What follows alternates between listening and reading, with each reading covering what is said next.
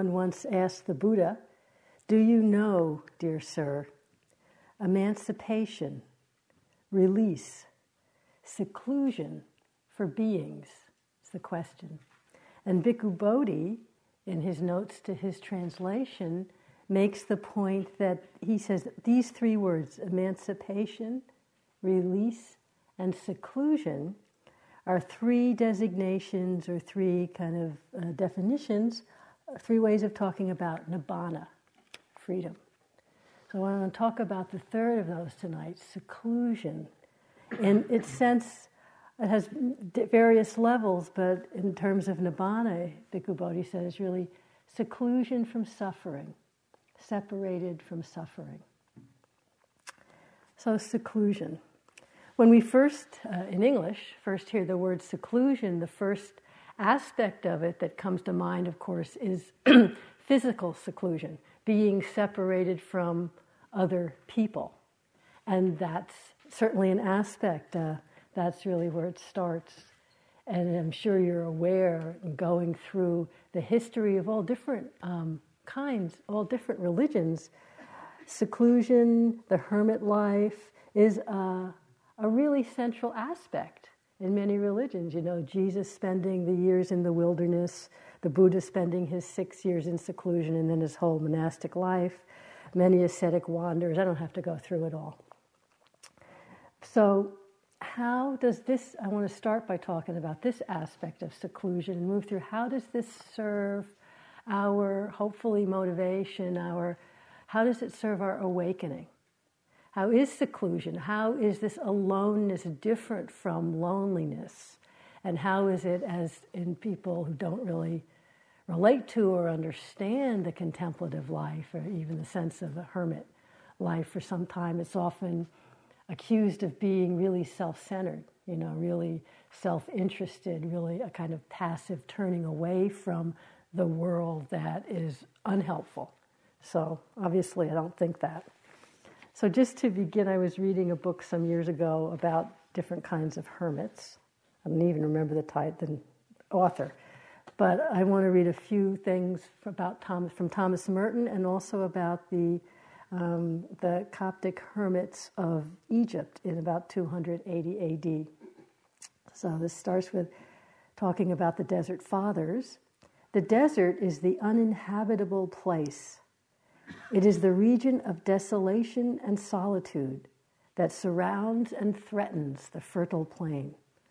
Along the Nile Valley, the desert is a silent presence always visible to the dwellers in towns and villages as they live in comfort. Its bare hills are the, in quotations, waste howling wilderness of the Old Testament, the haunts of demons Yet men and women have always been drawn from the comfort and security of their homes in the valley to the barren caves above in search of solitude. So it's kind of setting the tone. And then it goes on to talk about Saint Anthony of Egypt, who is one of the most famous, one of the most well known even now, of the desert fathers. And there were, apparently, from what I've read, some desert mothers, but they had to masquerade as desert fathers. So not, as, not as well known. But so Saint Anthony of Egypt was the son of rich Christian parents, really quite well to do, and his parents died when he was young and left him well provided. But it said in the book, when he heard the words of Jesus to the rich that you should sell all you have and give it to the poor, it said he somehow felt that they were spoken to him, and he did that. He sold everything he had, and he went into a, a life of solitude. So, first, he went to a local hermit to learn how to do the solitude thing. And then he went to live, you know, in the outskirt of the village, and then he moved further away, and then he finally ended up at a deserted fort on the bank of the Nile, way, way out in the desert. And it said he lived alone here without seeing a human face for over 20 years, being brought supplies of bread and water every six months by friends. Sometimes the friends who brought these supplies would hear terrifying shrieks and groans from behind the locked doors. Eventually, they could stand this no longer. I mean, it took them 20 years, they had some patience. Eventually, they could stand this no longer. And they broke down the doors, expecting to release a wasted and emaciated maniac. Instead, Antony emerged healthy, sane, balanced, and really full of energy and advice to help people. He went to Alexandria to support Christians who were being persecuted by the Romans and spent the rest of his life alternating between retreats into solitude and emerging to help and advise others. So, something interesting was going on behind those locked doors in the waste howling wilderness. And it wasn't just for himself, because it really served for him to go out and be with, serve all beings. So, what's going on with that? What's this seclusion about? So, the first aspect of seclusion is this separation from other humans. That's only the very beginning. It then moves from separation from humans. This is called in the, in the Pali, you know, they have all these designations. The list is this is kaya viveka, seclusion of body. Kaya is body.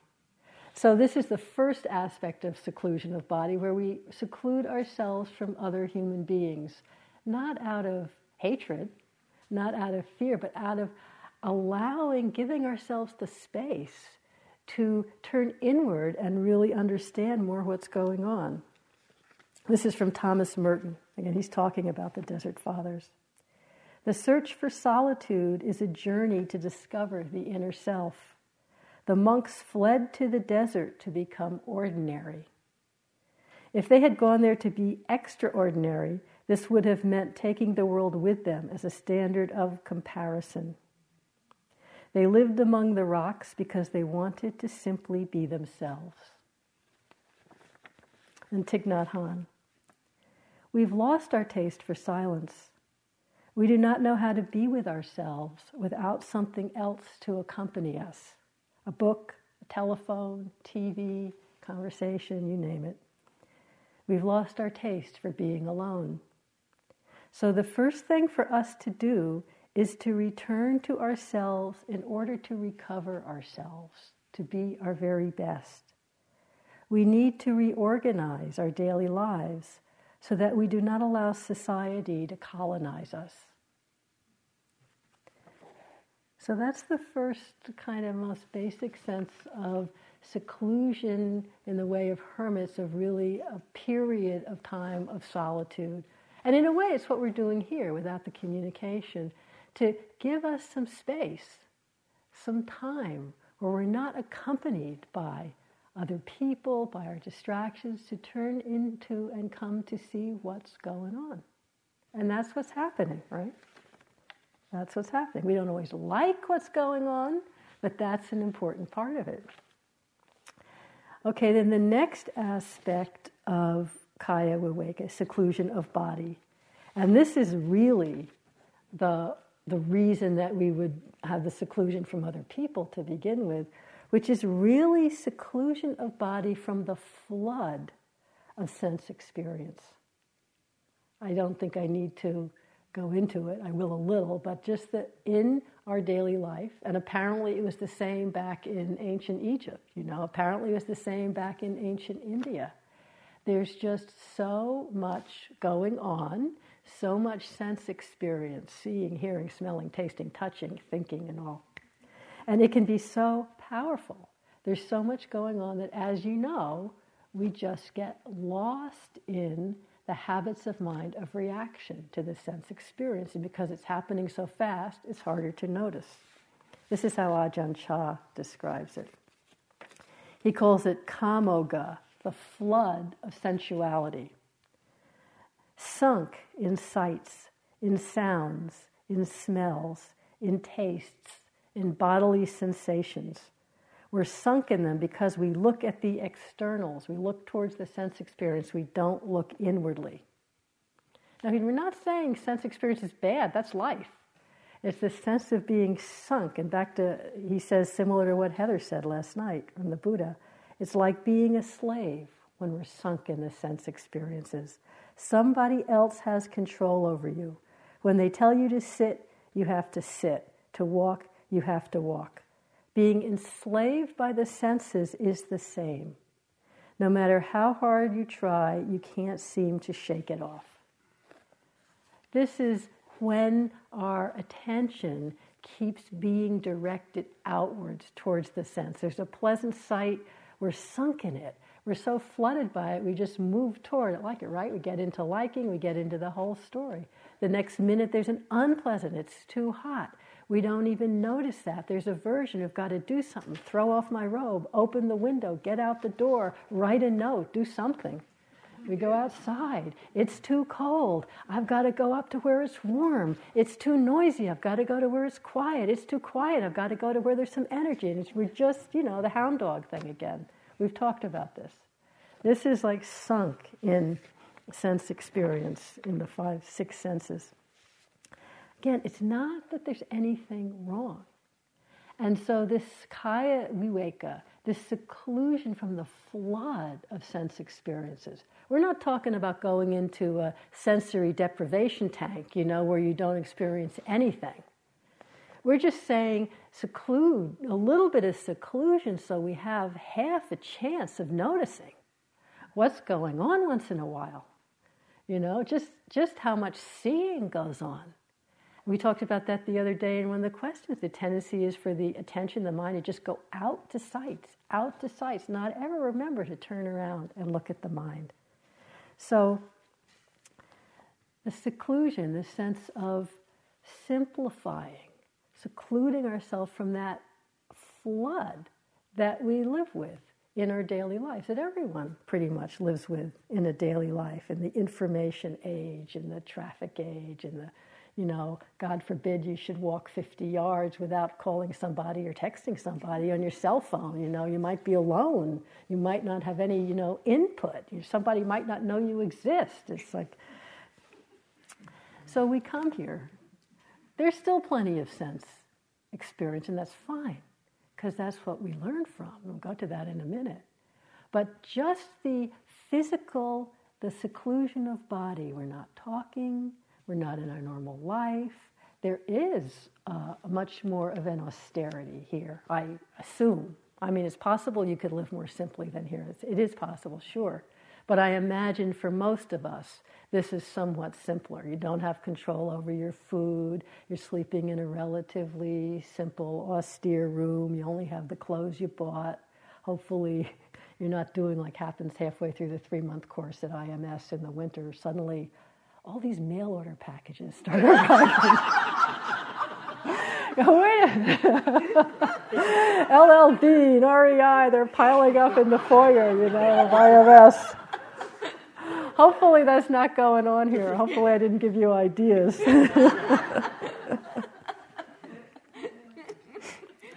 so just that, just this simplicity, this little bit of renunciation, this seclusion from the flood of sense.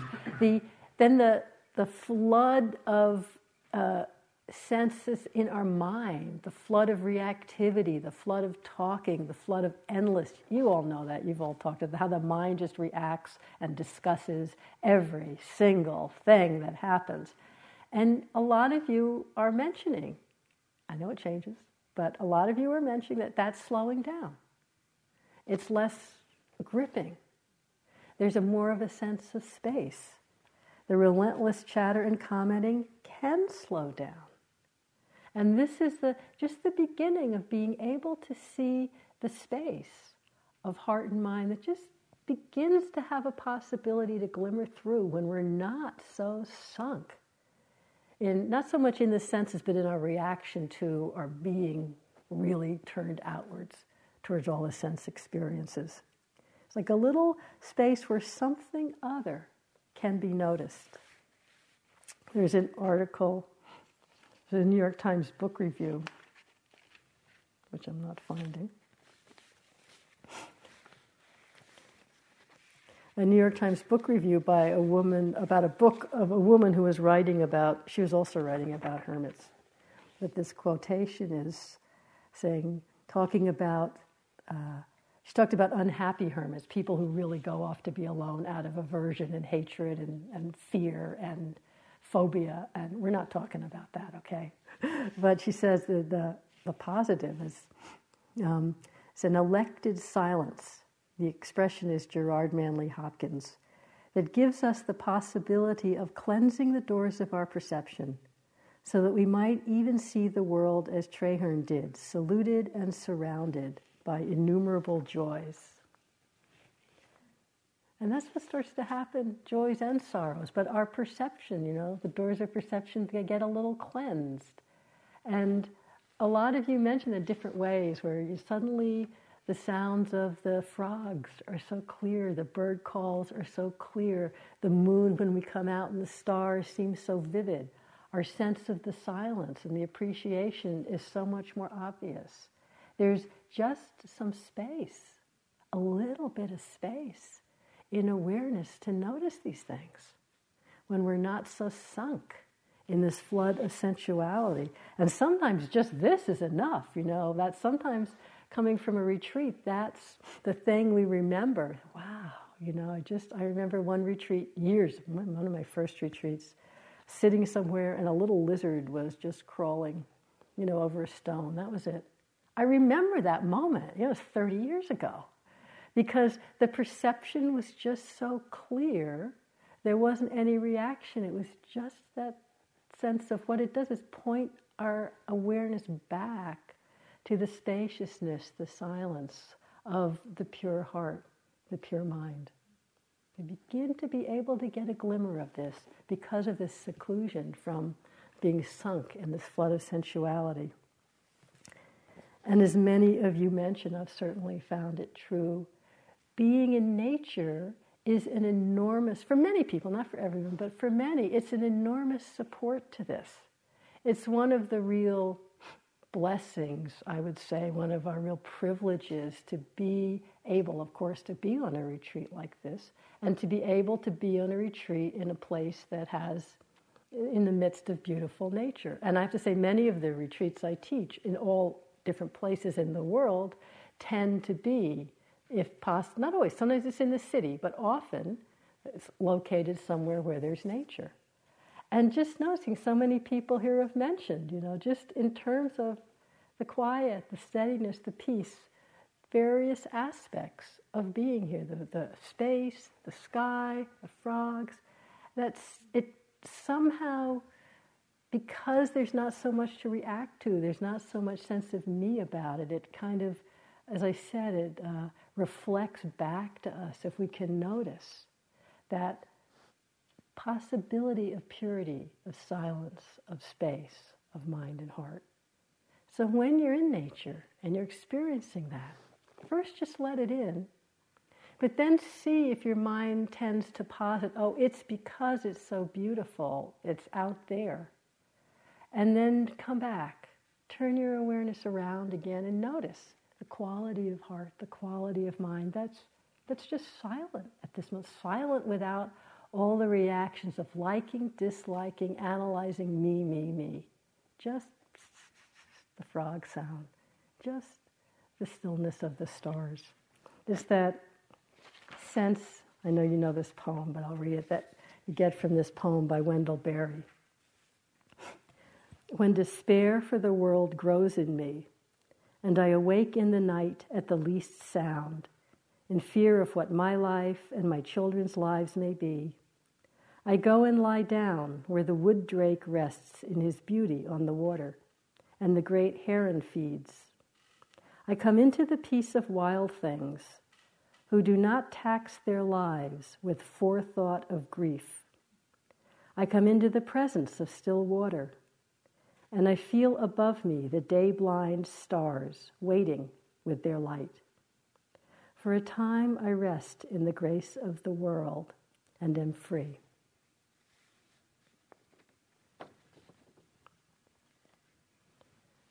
That peace isn't something that's out there in the stars, in the water, in the wood drake.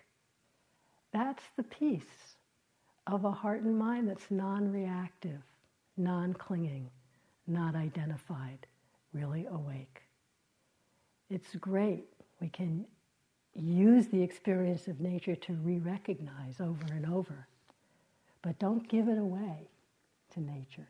Turn around and notice. That's one of the beauties, the joys of a simple life of physical seclusion, seclusion from the flood of sensuality. It really makes awareness so much more accessible and available, you know. And you can see, I think, just from what I've said so far, that this seclusion isn't about just creating that kind of state. Oh, let me go throw myself down by the still waters and try and get, you know, peaceful again. And then hold on to it come what may, you know. It's not let me get rid of everybody, you know, and then just have some peace. It's not that.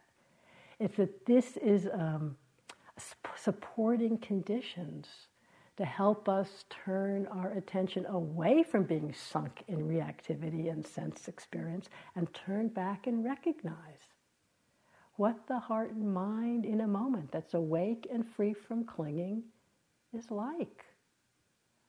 That's available here and now. We just need to clear the decks a little bit so we can notice it. So, Kaya Viveka, though, also includes,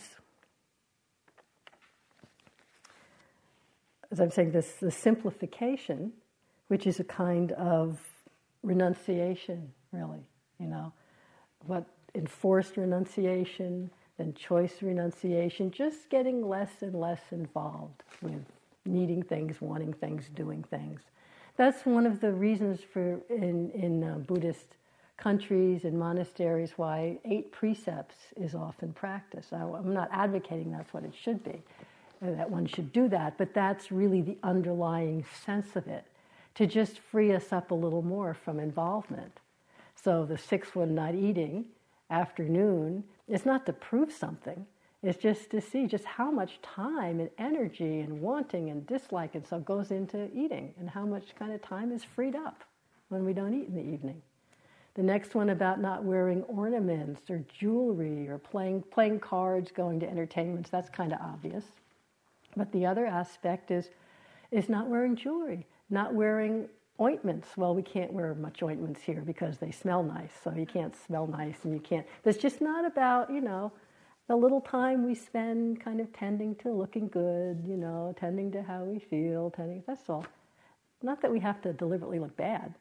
It just is you know, noticing. That's the same thing, only in reverse. it's just noticing, and I've seen it myself when you're trying to decide what to put on that day. Notice what's going on in the mind, not with judgment, but what's feeding more craving, what's feeding more aversion, what feeds simplicity and space. So when I was a nun, only having three outfits, and they were all pretty much the same, you just took the clean one it was, it was actually really nice. You just get up and you put it on. And now I can tell I'm having a bad day when I'm sitting there looking, oh, what can I wear today? Oh, this, it doesn't feel right, and that, and that. You know, it's like, oh my God, you know, who cares? Nobody, nobody but me. And it's just all this extra hoo ha. So it's a sense of renunciation. But another aspect of this simplicity, and this is really where our mindfulness practice begins to kick in, to play a part, is what's called restraint at the sense doors. So there's the kaya viveka, the seclusion of actually being separated from the sense experiences. So you don't even really, you know, it's not there to pull you. But restraint at the sense doors is really the way we practice with mindfulness and wisdom right at the point of sense contact which doesn't mean hating sense contact or, you know, avoiding the pleasant. It just means when there's sense contact, the five physical or the mental, satipanya, mindfulness wisdom, right at that point of sense contact. So we see what the sense contact is and we notice what the mind does with it. That's restraint. Sometimes a little bit of restraint, you know, looking down, it can help because we see too much goes out through the eyes. Even the Buddha said once in one sutta, if I can find it. It's a whole sutta, which I won't read. I'll just read one stanza about the, the way to awakening and the perfect monk, so to speak. But he's saying a, a bhikkhu, a practitioner, keeps her eyes from wandering restlessly with desire. And I can, I can really relate to that You're doing your walking meditation very, but the eyes are wandering restlessly with desire, you know, almost like looking for something to connect with, looking for something to like or dislike or judge or something, you know. You know, that sense when you're walking and somebody walks past and you just have to look you just have to look. You, it's so sometimes it's almost impossible not to look, even when you're paying attention. The craving comes, you think, I won't look, I won't look. You get really, and as soon as you let go, you look, right? And what comes from the looking? Is it satisfying? Does it make you happy? I would say 10 to 1, it, it gives rise to judgment. oh, go, right. Why did I do that? I'm stupid. Oh, they look better than me. Oh, oh I'm doing better than them. Whatever. oh, why did I do that? Restlessly looking. So that's a sense of restraint at the sense doors. It can be not just sending your energy restlessly out with your eyes, not just sending it restlessly out with the ears. But it doesn't mean doing as a friend of mine once did. He put a blindfold on at IMS and walked around for three days blindfolded that's, you know, I would say that's ignorance, not restraint at the sense door. You know, I don't see. We're not going to learn from that either. So, but this sense of, res- of restraint, of renunciation, it doesn't get a good rap in this culture. How many of you thought, yeah, great, renunciation. I love that idea. Maybe you did. I mean, you're already on the far side of the spectrum. You wouldn't even be here, you know. But this is an interesting sutta I found because also the Buddha said the same thing. It's a sutta where Ananda comes with a householder, Tapussa, to the Buddha. And the householder is saying to the Buddha, um, he said, We're householders who indulge in sensuality, delight in sensuality, enjoy sensuality, rejoice in sensuality. For us, indulging, delighting, enjoying, and rejoicing in sensuality, renunciation seems like a sheer drop off. Yet I've heard that in this doctrine and discipline, meaning in the, the Buddha's teaching, the hearts of the very young monks and nuns leap up at renunciation, grow confident, steadfast, and firm, seeing it as peace. So, right here is where this teaching is contrary to the great mass of people in this issue of renunciation. And the Buddha says, So it is, Ananda. Even I myself, before my awakening, when I was still an unawakened bodhisattva, I thought, renunciation is good, seclusion is good, but my heart did not leap up at renunciation. it did not grow confident, steadfast, or firm, seeing it as peace. So the thought occurred to me well, what's the cause? What's the reason? Why doesn't my heart leap up? Why don't I see renunciation as peace? And then the thought occurred to me. Actually, I love the way this is phrased. The thought occurred to me, because I, I, I just get the sense of the impersonal nature of thought. The thought occurred to me. Why don't I see? You know, I like that. Um, although I know that's the English, it wouldn't it wouldn't play that way in Pali. The thought occurred to me. I haven't seen the drawback of sensual pleasures. I haven't pursued that. I haven't investigated that theme. I haven't understood the reward of renunciation. I haven't familiarized myself with it. That's why my heart doesn't leap up at renunciation, doesn't grow steadfast, doesn't see it as peace. Right? Right there, we have a real good example of the difference between intellectual understanding and real, deep, intuitive insight knowledge. You know? And so showing that it was the same for the Buddha as it is for us. On some level, really, you wouldn't be here if you didn't have some real understanding and trust that seclusion, that renunciation is somehow, somehow going to help us. You know, sometimes we just really love it too. But as we pursue that theme, as we really investigate it, the, the joys, the rewards of simplicity, of restraint at the sense doors, of seclusion from being lost in senses. The rewards of that. And as well, and this isn't with judgment, this is with interest, is there? Is it true that there's drawbacks to sense pleasures, to being so lost in that? So we explore that and we see for ourselves. And that's when renunciation really is, it's one of the, um, it's one of the paramis, the ten perfections, but it's also one of the three right attitudes or right ways of thinking, which is the second stage of the Eightfold Path. So, renunciation is really a deep inner intention, understanding of mind and heart.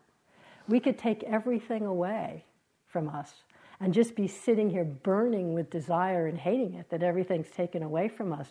That's not really renunciation. But when the renunciation comes, just of a little thing, I'm sure you've seen it here. Maybe you know you always have thirds at lunch, or you always go down for tea, and one day you say, you know, I really don't want that. I don't need it. It's not the you stupid, you should. It's like, oh, I don't need that. The renunciation is really the, the seeing that it goes away and the space opens up. So true renunciation is actually a state of, of happiness, of simplicity, of joy. But in our practice of restraint of the sense doors, it's not always, of course, that way. So the restraint is bringing in this satipanya, this mindfulness wisdom at the point of sense contact, seeing, hearing, smelling, tasting, touching, thinking, emotions. Not to judge it or say it's bad, but to see how the mind behaves in contact with senses, pleasant, unpleasant, neutral. So we've talked about this a lot. I don't think I have to go too much, and I'm not going to go too much into it, but really this is, in terms of kaya viveka, seclusion of body, this is where it starts to move into the next level, chitta viveka, seclusion of mind, seclusion of heart. We begin with that, with the mindfulness of just noticing. Okay, something pleasant comes. We notice it and we notice what the mind does. Sometimes it just rests there pleasant. Sometimes it appreciates. Sometimes they're not really quite there and it goes off into that whole story, like I said before. We notice with unpleasant. They can hit the unpleasant and just zoom off into a whirlwind of aversion and fear and reactivity. And there's a whole range in between, and it's possible to just that restraint right at the sense door, notice the hearing, notice it's uh, felt as unpleasant, notice the little leaning of aversion, and don't have to go there. Same with neutral, which it's hard to even notice. Never mind the delusion, the spacing out, the who knows what's happened that accompanies it. But boredom is often a response to neutral. So in this, in this satipanya, at the point of sense contact, mindfulness and wisdom, this is where uh, the deep habits of our mind and heart the ones that cause so much suffering in our life begin to be able to be seen more clearly, right? I know you all know this. Sometimes it's very subtle, sometimes not so subtle. But this is where the seclusion from so much sense input and the spaciousness and the silence of mind and the awareness that we can begin to touch begins to serve as a support so that we really begin to see how these habitual reactions of heart and mind, of aversion, of clinging, of delusion, how they arise, how they're conditioned, where they go, how they feed our sense of self, and how when there's mindfulness wisdom right there, sometimes they don't happen. It's fascinating. That's a big part of what our practice is about. We don't have to get so obsessive about it.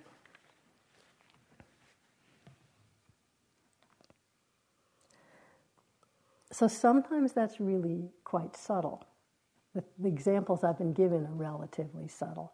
Seeing the habits that come from relationship, from meeting pleasant, unpleasant, neutral. And so when, when the chatter has died down quite some, there's not too much, you know, flood of input.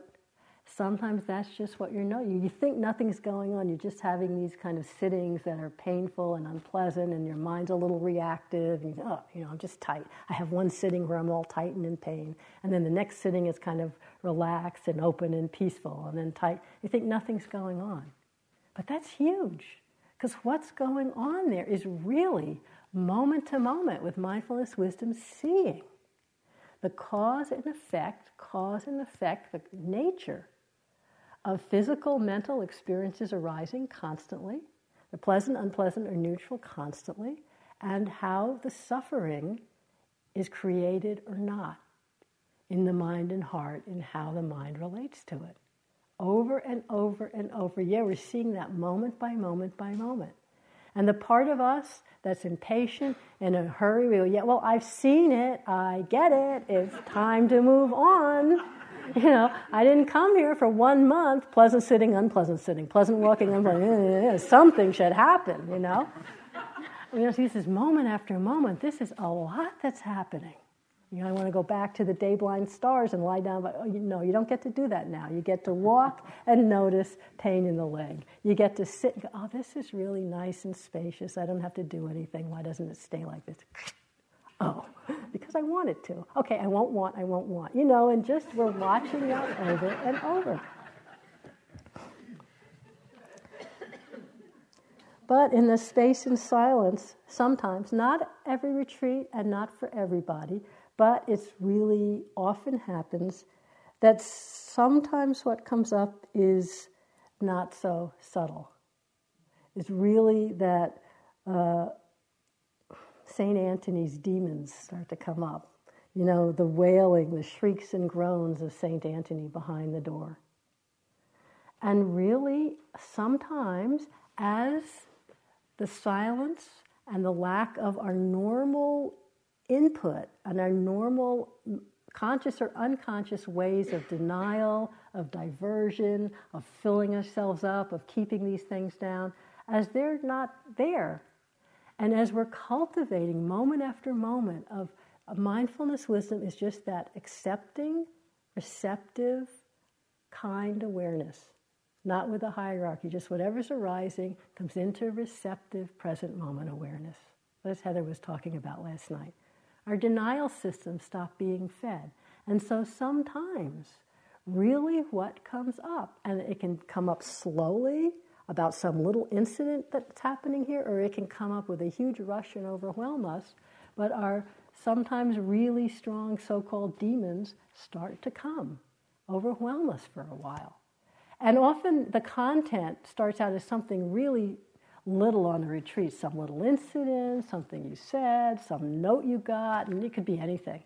And your mind's going, this doesn't make sense. I'm completely lost in terror over this little thing, you know, and we, we fight with it doesn't make sense for a while. It doesn't got nothing to do with what's happening. It's just triggering our deep stuff. And so it's not only the five hindrances, which Heather talked about, but often for people, It'll come to whatever your really deep personal story usually has a story, it may not, but whatever your demon is self hatred, terror, pride, you know, fear of chaos, needing to control, sleepiness, worthlessness, helplessness. Take your pick. You probably know yours, and if you don't, you will.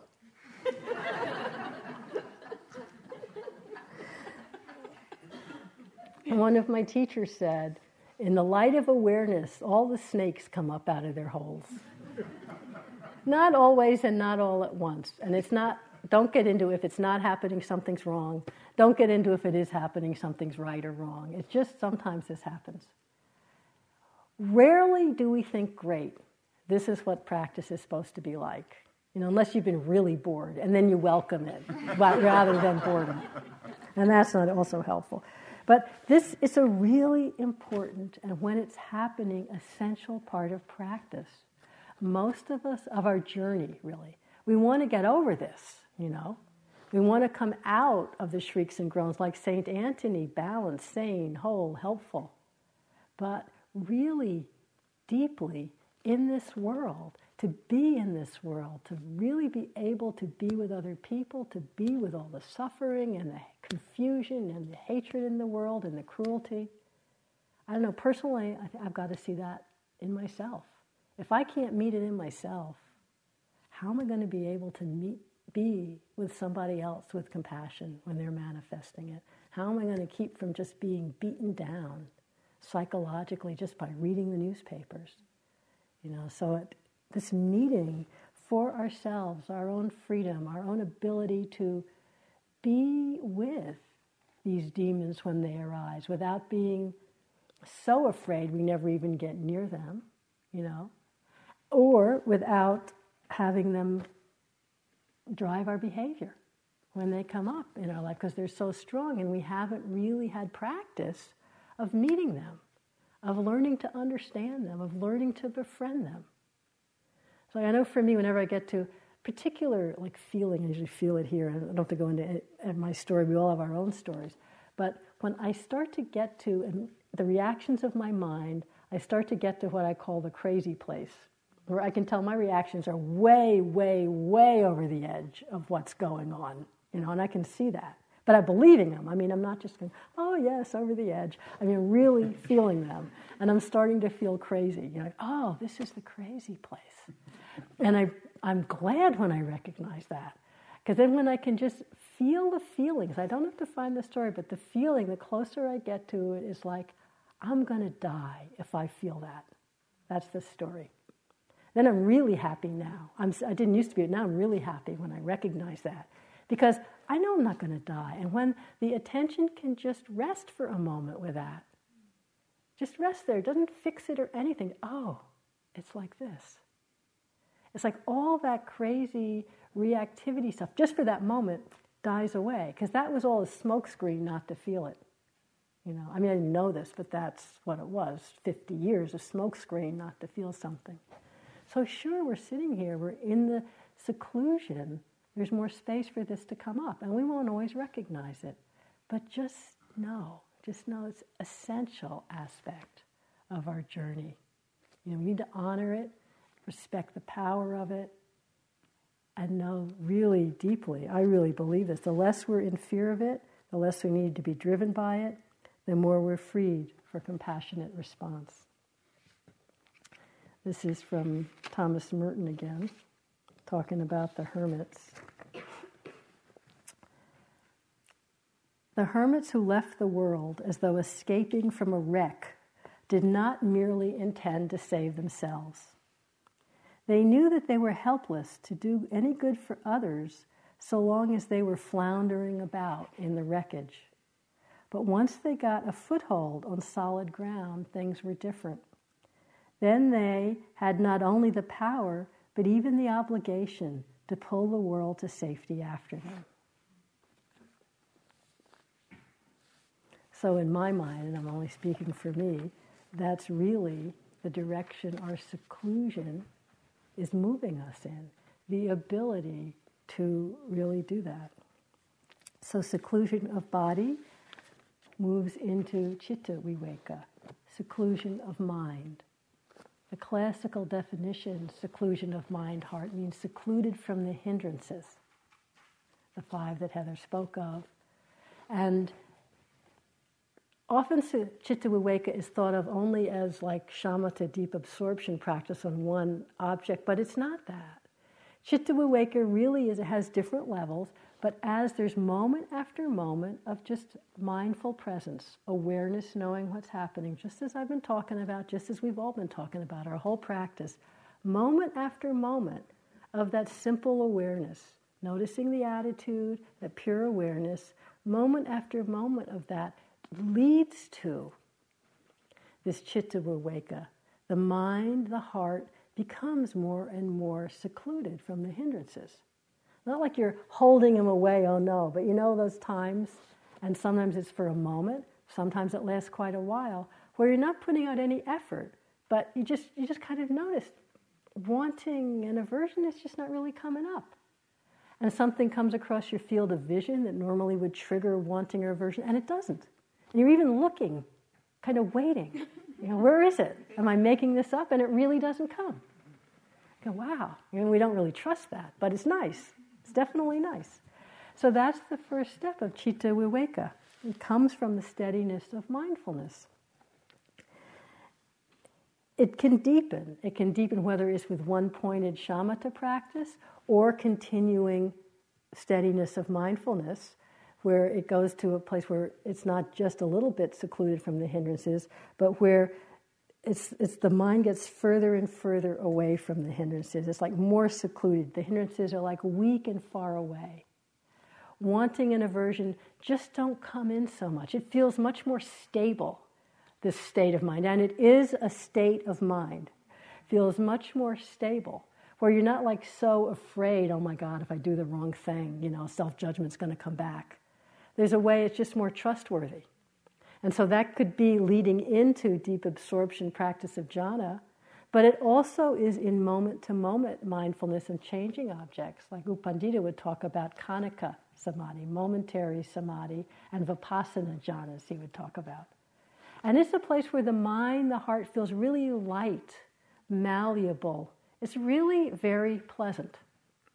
Mostly, we really like it. And it's useful, certainly, because we just to see what it's like when the mind and the heart is non reactive. We can touch that space of purity when we can really see it's possible to be with very pleasant experience and not get lost in craving, not to even have it come up. Oh, that's lovely. But really important, keep the light of interest, of investigation alive, awake in these states. It's really easy for us, especially when we first start to, at times, have states like this, arise. We can't make them come, they just arise. It's easy, or one can kind of mistake that silence, that malleability, that peacefulness, that non reactivity. It feels like, oh, now I've got it. You know, this is it. This is what I've been practicing for. And I mean, it's very good. Most of us would be, okay, that's good enough, you know. If I could just have this, it would be good enough. But that's not the point, you know, it's a conditioned state. Don't mistake it for freedom. Don't mistake it for the real seclusion from suffering that is the heart and mind of non clinging. I've noticed two things that can happen in that space. You look and see for yourself. And one is that we subtly get attached. We're really aware there's no desire, there's no aversion, this space is nice. We're even saying, I know this is just a conditioned space, I know, you know. But we subtly get, again, lost in looking at the space and forgetting to just notice the attitude of mind. And wanting can come in, subtle identification come in. It's just like, okay, this is good enough. We stop investigating. Or the, we get clinging, we get clinging. Or the other one is we just, and this is what I tend to do, is get just get complacent. Oh, great, now it's all here, nothing else to do, no more craving, no more aversion. I can just coast around, and you know. And at first, it's true in a state on a retreat where you just can do whatever arises. You take a walk, you don't sit. You think it doesn't matter because the mind is clear. There's interest, it's balanced, it's stable. If someone says something to me and goes away, it doesn't rock the samadhi. We think, well, that's it. So gradually, we just do more things and more things and more things. And before you know it, you're down in the bookstore and buying trinkets and writing letters. and suddenly you check and you go, wait, wait, it doesn't quite have that same feeling. Of, no, it slips up on us. We get complacent. The Buddha said, Two things I never lost sight of while I was still an unenlightened bodhisattva. One was never to be lax, never to give up my effort. The second, never to settle merely for wholesome states of mind. And that's powerful because, you know, mostly given life, I'd settle for wholesome states of mind. But that's not freedom. It's wholesome states of mind. So he's just saying, keep looking.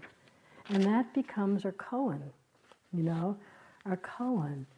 Not to mistake the wholesome states of mind, the peace of the non reactive mind. Experience that.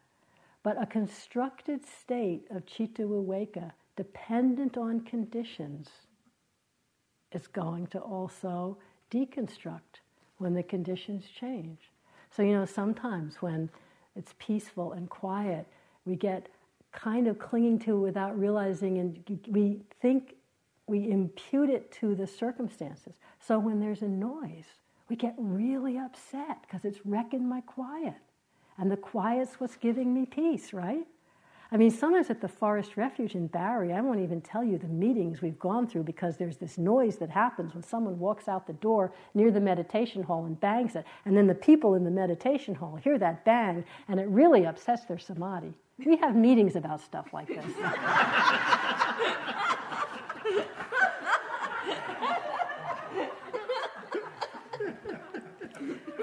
I would say that was misplacing uh, what the real point of Chitta Viveka is.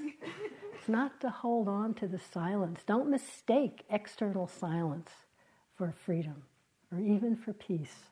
So, our koan is to use the seclusion of body, seclusion from all the sense inputs, seclusion from the hindrances to use it to keep recognizing that the silence, the space of freedom, is the silence in that moment of the heart and mind that's awake and free from clinging, free from sense of self.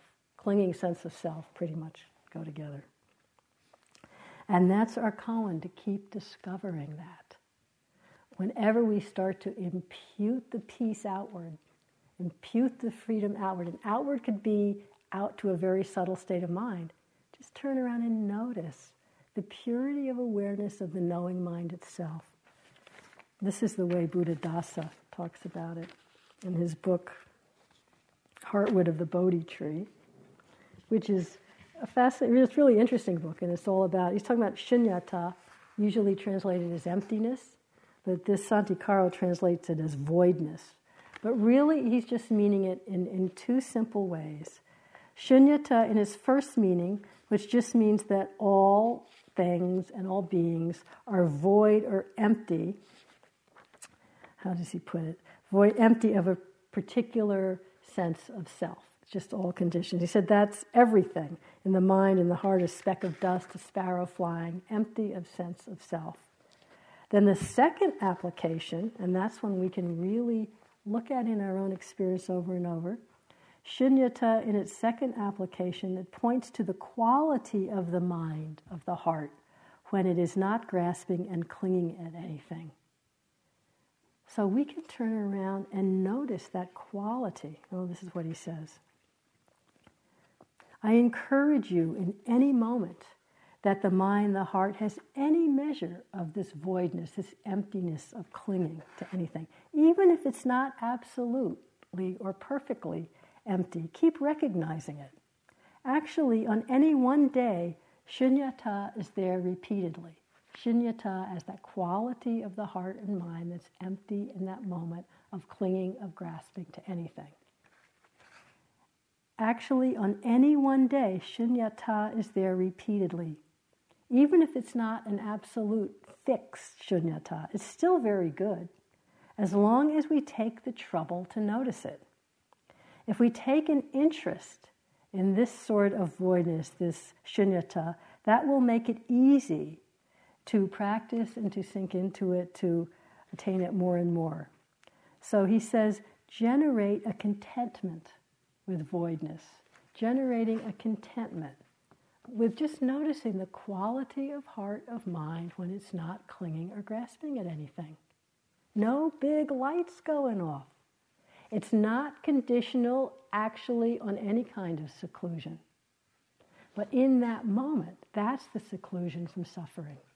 There's no grasping, there's no clinging, there's no identification. It's just this. That sense of that Wendell Berry talks about, of just lying there, the peace of wild things, a moment of wakefulness without any grasping at anything, without any sense of me or mine. Ah, just that. As Buddhadasa says, we all have many moments of that every day if we would just get interested in noticing. And then if you cling the next moment, just notice that, how it feels different. Again from Merton, second to the last thing about the Desert Fathers. Talking about one who is called to solitude is one is called a solitude is called to emptiness. And in this emptiness, she does not find points upon which to base a contrast between herself and others. On the contrary, she realizes that she has entered into a solitude that is really shared by everyone. And so her solitude is the foundation of a deep, pure, and gentle sympathy with all other humans. More, it is the doorway by which she enters into the mystery of God and brings others into that mystery by the power of her love and her humility. Just moments of emptiness. And I just will end with one other quotation that's very similar. Again, we're using it's, it's, it's, from another Christian, so it's using the Christian terminology. But again, it's a woman who, an Anglican nun, again from this book about hermits, an Anglican nun who had really, whose need for solitude took her to an abandoned cabin on a cliff, which she fixed up and lived there for 18 years, but not quite alone because people kept coming and bringing their troubles to her. And she believed, she was always well, welcoming and willing to meet them because this is what she says. She believed that the responsibility of the solitary is, these are her words, to stand at the intersection between the love of God and suffering humanity. The responsibility of the solitary to stand at the intersection of the love of God and suffering humanity. That's Viveka, seclusion from suffering. So let's just sit quietly for a minute.